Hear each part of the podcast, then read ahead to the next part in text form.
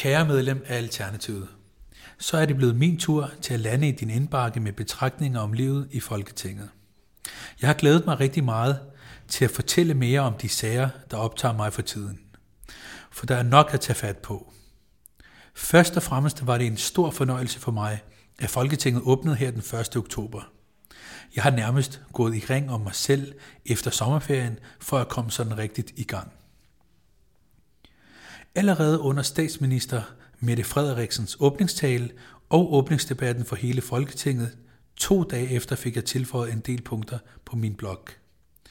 For torsdag den 3. oktober brugte jeg størstedelen af min dag på at sidde i Folketingssalen og være med til åbningsdebatten.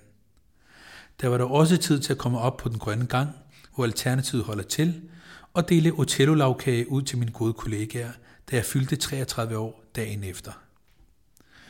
Omkring midnat bliver det så tid til statsministerens afsluttende tale, hvor hun ud over et virkelig morsomt grineflip og fniseanfald, faktisk ruser os i Alternativet for at sætte klimaet øverst og drive den grønne dagsorden frem. Det var jo faktisk en ret god fødselsdagsgave at få fra statsministeren. Men så begynder statsministeren også at rose Folketingets nyeste parti, Nyborgerlige. Statsministeren roste Vermund og company for at ruske op i dansk udlændingepolitik. Fra min stol kan jeg da jo ikke se, at de fortjener meget ros. Partiets fornemmeste opgave virker til at få store grupper af danskere som mig selv til at tvivle på, om vi overhovedet er velkomne i Danmark. Jeg kan for eksempel aldrig blive rigtig dansk i Nyborgerliges øjne, for min mor og far er født i Pakistan. Eller, som de siger, et land med islamisk kultur. Så kan det være lige meget, at jeg er født på Rigshospitalet, at jeg har gået i dansk folkeskole, og jeg er kandidat i kommunikation og globale studier fra Roskilde Universitet. Det kan være lige meget, at jeg er blevet demokratisk valgt ind i landets stærkeste politiske rum, Folketinget. For jeg hører jo ikke rigtig til. Jeg er jo ikke rigtig dansk.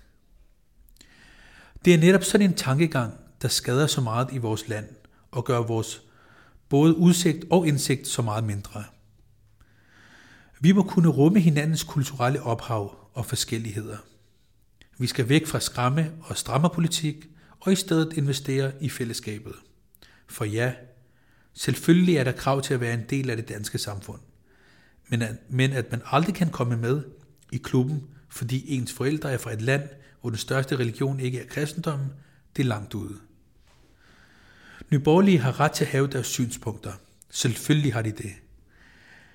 Men de skal bestemt ikke roses. Lad os så gå videre til en af de ting, der har fyldt meget på skrivebordet de sidste par uger. Nemlig hele sagen om politiets brug af teledata. Og hvordan de datasæt, der har været brugt, kan have været fyldt med fejl. Hvis du havde brug for lige at få det hele ridset op igen, så findes der et rigtig godt resume af sagen. Her er et link. Helt generelt må man jo sige, at der er gået et eller andet helt galt i den her sag.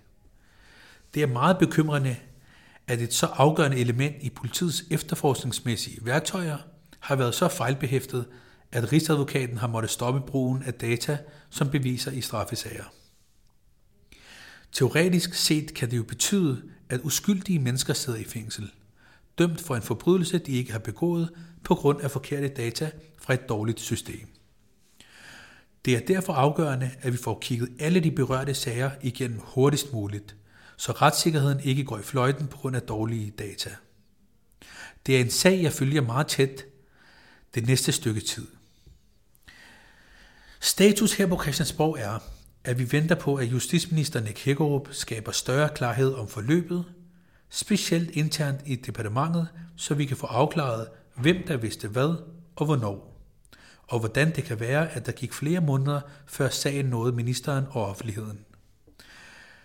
Derfra må vi så tage stilling til, om der er brug for flere undersøgelser, f.eks. en uvildig advokatundersøgelse. Det hele skal dog ikke gå op i tekniske gennemgange og undersøgelser på borgen. Jeg har nemlig også haft nogle rigtig gode møder ude i landet. Blandt andet har jeg talt bandeindsats med Anne, Anne Buk, der er medlem af kommunalbestyrelsen i Vordingborg. Hun fortæller, hvordan kommunen er pladet af banderne, der både kræver beskyttelsespenge af butiks- og restaurationsejere står bag skyderier og knivoverfald, og, og, hvor, og hvor politiet er tilgængelig 14 timer om ugen, fordelt over fire dage.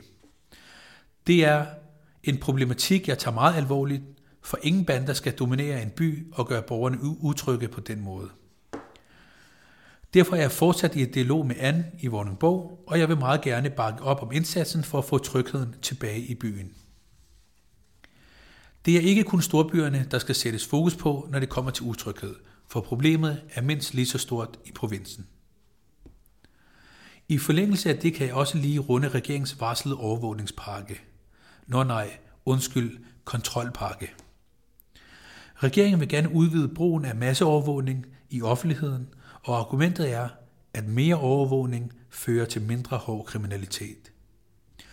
Det passer bare ikke. Flere eksperter og organisationer har ofte kritiseret netop det argument, for, det er ikke forskningsmæssigt, for der er ikke forskningsmæssigt belæg for at sætte lighedstegn mellem overvågning og mindre kriminalitet. Problemet er, at jo flere kameraer, jo mere bliver vores allesammens grundlovssikrede ret til frihed og privatliv undermineret. Og så er prisen for det udvidede, udvidede overvågningssamfund altså for høj. Og det bliver et nej tak herfra. I stedet skal vi sørge for, at der er adgang til nærpoliti, og at borgerne har et sted at gå hen, og en betjent at snakke med, hvis der sker noget kriminelt. Det gælder i Vordingborg som i resten af landet. Tryghed handler ikke om mere overvågning, det handler om at investere i mennesker frem for kameraer. Jeg har skrevet et debatindlæg til informationen om det her emne, og det kan du læse her.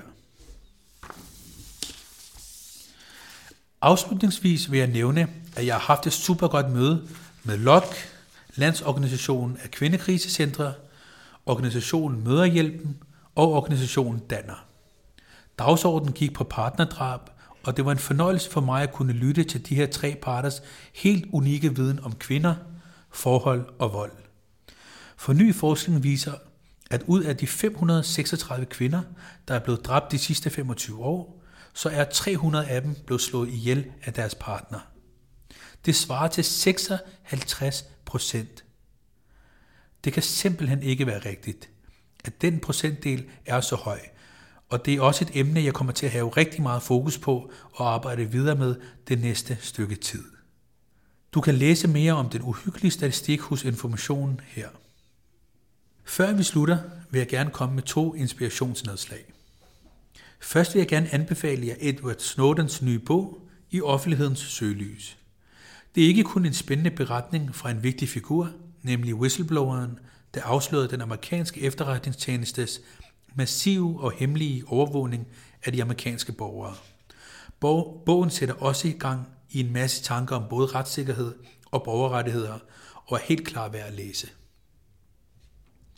Derudover vil jeg også gerne anbefale jer Radio 24 programmet Aflyttet, hvor vært Anders Kjærulf dykker ned i alt, der handler om overvågning, efterretningsvæsen, agenter og sikkerhedspolitik. Specielt afsnittet fra søndag den 20. oktober synes jeg, du skal lytte til. Her dykker verden og gæsterne ned i nogle af de implikationer, der er ved at lave tech-giganter som for eksempel Google og Amazon ind i klasseværelset via iPads og Chromebooks. Og det er både spændende og foruroligende. Tusind tak, fordi du læste med i mit første nyhedsbrev. Jeg glæder mig allerede til næste gang, jeg kan opdatere jer om livet på den grønne gang. Kærlig hilsen, Sikanda.